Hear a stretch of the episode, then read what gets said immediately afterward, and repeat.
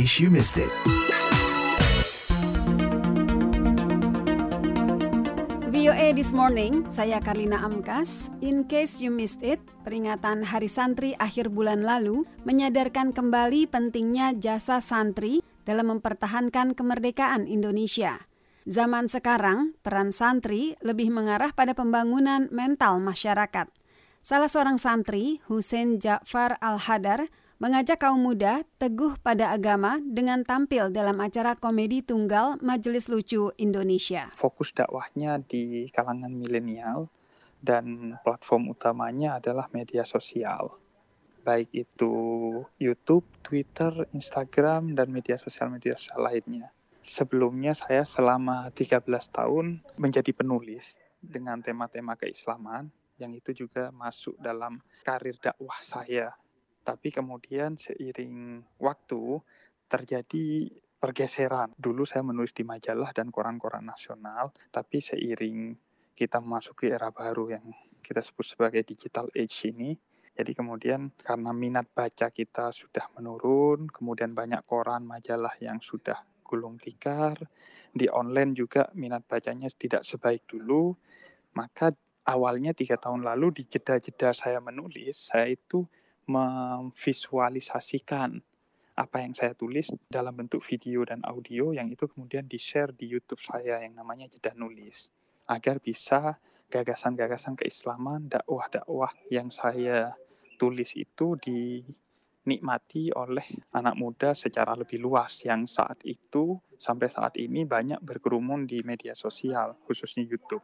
Itu sejak 2000 2018, 2 sampai 3 tahun yang lalu. Responnya? Sangat bagus. Sejauh ini subscribernya sudah 262 ribu hmm. di YouTube, kemudian di media sosial juga sudah ratusan ribu, hampir 200 ribu semua, baik Instagram maupun Twitter. Bahkan saya sebelum COVID-19 punya event satu bulan bisa sampai 3-4 kali yang namanya Deep Talk, di mana saya bersama pendeta Yeri Patina Sarani dan Majelis Lucu Indonesia berkeliling kota seluruh Indonesia, khususnya kota-kota besar, untuk kopdar dan menjalin komunikasi, diskusi dengan anak-anak muda yang menjadi penonton YouTube saya.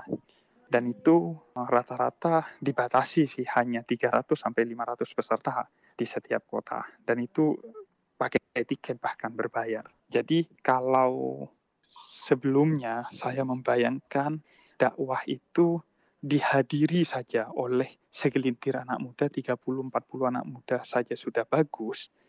Sekarang itu bahkan saya bisa berdakwah ke mereka dengan berkolaborasi bersama musisi dan stand up komedian itu dalam waktu rata-rata 4 jam mereka berbayar dan jumlahnya 300 orang. Jadi itu sesuatu yang bagi saya amazing. Misinya untuk berdakwah tetap sampai ya? Iya, misi dakwahnya justru dominan sebenarnya. Adapun canda stand yang dibawakan oleh stand up comedian ataupun musik yang dibawakan oleh musisi-musisi yang saya ajak itu hanya untuk mencairkan suasana saja dan untuk membuat delivery dakwahnya semakin eh, mengena saja. Misalnya sekarang saya punya yang namanya program Kultum Pemuda Tersesat. Itu menjawab pertanyaan-pertanyaan yang menjadi kegalauan anak muda tapi kemudian diselingi canda oleh stand up komedian agar kemudian ketika orang menonton itu bukan hanya mendapatkan ilmunya tapi juga menyenangkan.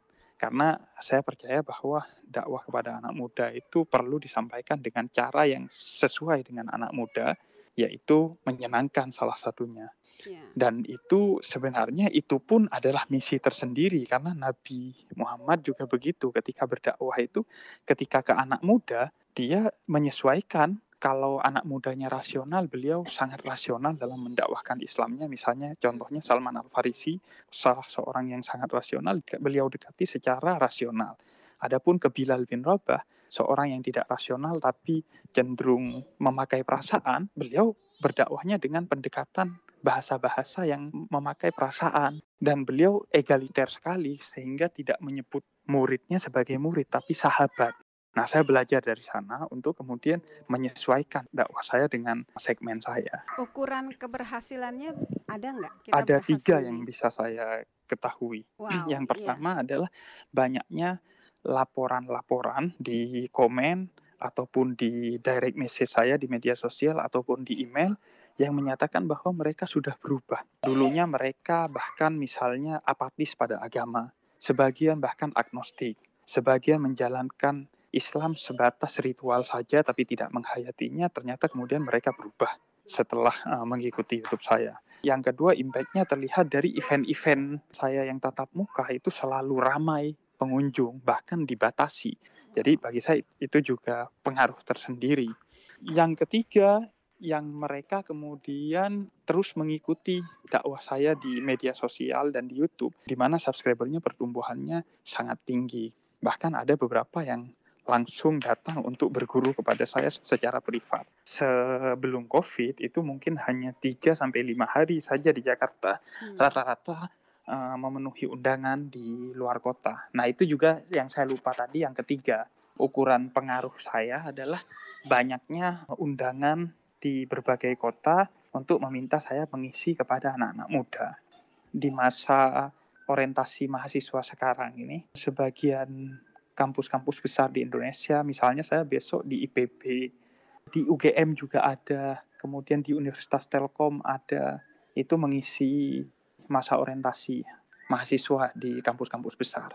Nah itu menurut saya salah satu impact-nya, karena ada beberapa kawan YouTuber yang juga berbicara tentang keislaman, namun mereka hanya menjadi tontonan di YouTube, tapi tidak sampai kemudian mendapatkan undangan untuk hadir ke kampus-kampus atau ke masjid-masjid atau ke kafe-kafe untuk mengisi dakwah. Bagaimana seorang Hussein Ja'far yang masih muda tampak menguasai ilmu keislaman? Padahal kan nyantri cuma beberapa tahun di Jember ya waktu itu di Jawa Timur? Saya dari pesantren awalnya ingin sekolah ke luar negeri ke Arab, tapi kemudian karena ada problem di visa waktu itu akhirnya sembari menunggu visa saya kuliah dulu di UIN. Tapi akhirnya ya menyelesaikan di UIN lah. Mm-hmm. Tapi keinginan untuk uh, ke luar negeri masih ada baik itu ke negara-negara Arab maupun ke negara-negara Eropa atau Amerika studi keislaman. Makin banyak orang dari Indonesia yang belajar Islamic Studies ke Amerika. Buku saya juga yang menulis endorsementnya juga Imam Samsi Ali. Nah, cara tentang Imam Samsi Ali. Imam Samsi Ali sendiri secara pribadi bilang bahwa pondok pesantren itu adalah penjara bagi anak-anak nakal. Nah, sekarang hmm. ini menurut saya itu sudah berubah. Pesantren tidak lagi menjadi penjara seperti yang dimaksud Ustadz Samsi Ali, tetapi juga sudah banyak anak-anak muda sekarang yang secara sadar memilih pondok pesantren untuk menuntut ilmu. Betul, iya saya sepakat. Memang itu salah satu uh, sebutan ke pondok pesantren sampai saya nyantri masih ada sebutan itu disebutnya sebagai penjara suci di mana pesantren menampung anak-anak yang nakal yang orang tuanya sudah tidak mampu lagi mengurus dia secara karakter dan secara moral dilempar ke pesantren untuk menyelamatkan moral dia. Tapi saya sendiri tidak masuk pesantren karena itu karena misalnya prestasi saya ketika SMP itu termasuk tiga besar di kelas. Saya tidak termasuk orang yang kemudian misalnya secara intelektual rendah dan secara moral rendah dan kemudian dimasukkan ke pesantren. Ayah saya memasukkan saya dengan kesadaran bahwa pesantren adalah lembaga pendidikan yang baik untuk mendidik anak yang tidak kalah modern dengan lembaga pendidikan yang lain. Apalagi sekarang pesantren itu sudah jauh berubah, dia menjadi lembaga pendidikan yang setara dengan lembaga pendidikan lain, khususnya secara kualitas maupun dari segi metodologi pembelajaran, kemudian kemasannya sudah sangat modern, sebagian pesantren sudah mengajarkan bahasa Inggris, bahkan pesantren saya dulu di pesantren juga belajar bahasa Inggris. Kemudian rata-rata pesantren sudah dilengkapi dengan fasilitas pendidikan umum sehingga lulusannya tidak hanya mendapat ijazah keagamaan, tapi juga mendapat ijazah sekolah umum di mana ia bisa lanjut juga di kampus-kampus di luar pesantren. Bahkan pesantren sendiri sekarang sebagian sudah membangun kampus-kampusnya yang kemudian disebut sebagai Ma'had Ali, yang itu juga mengeluarkan ijazah yang setara dengan kampus-kampus lain di luar pesantren. Mereka kuliah dengan dengan melalui SPMB, melalui jalur-jalur seperti siswa-siswa uh, lain. Faktanya bagi saya selama ini pemerintah misalnya masih belum memperlakukan dengan baik anak-anak lulusan pesantren atau bahkan pesantren itu sendiri sehingga benefit yang diberikan pemerintah berupa beasiswa dan lain sebagainya itu bukan memberikan kelebihan yang tidak adil kepada santri justru itu masih kurang karena perlakuan pemerintah kepada santri dan pesantren justru selama ini memang jauh dari kata cukup. Sekarang kok makin banyak ya santri-santri yang menyasar generasi muda, generasi milenial yang kita bilang dan mereka memang tanggapannya atau responnya luar biasa. Iya, saya rasa uh, penting dakwah ke generasi milenial karena kalau saya berbicara dalam konteks Indonesia yang saya amati ada dua kecenderungan biner yang mengkhawatirkan. Yang pertama adanya segmen anak muda tertentu yang cenderung acuh tak acuh kepada agama. Mereka yang sering saya sebut sebagai generasi muda yang sekuler mereka bukan tidak ingin belajar agama, tapi karena melihat agama berisi keruwetan dan pertengkaran satu sama lain, sehingga mereka apatis melihat agama.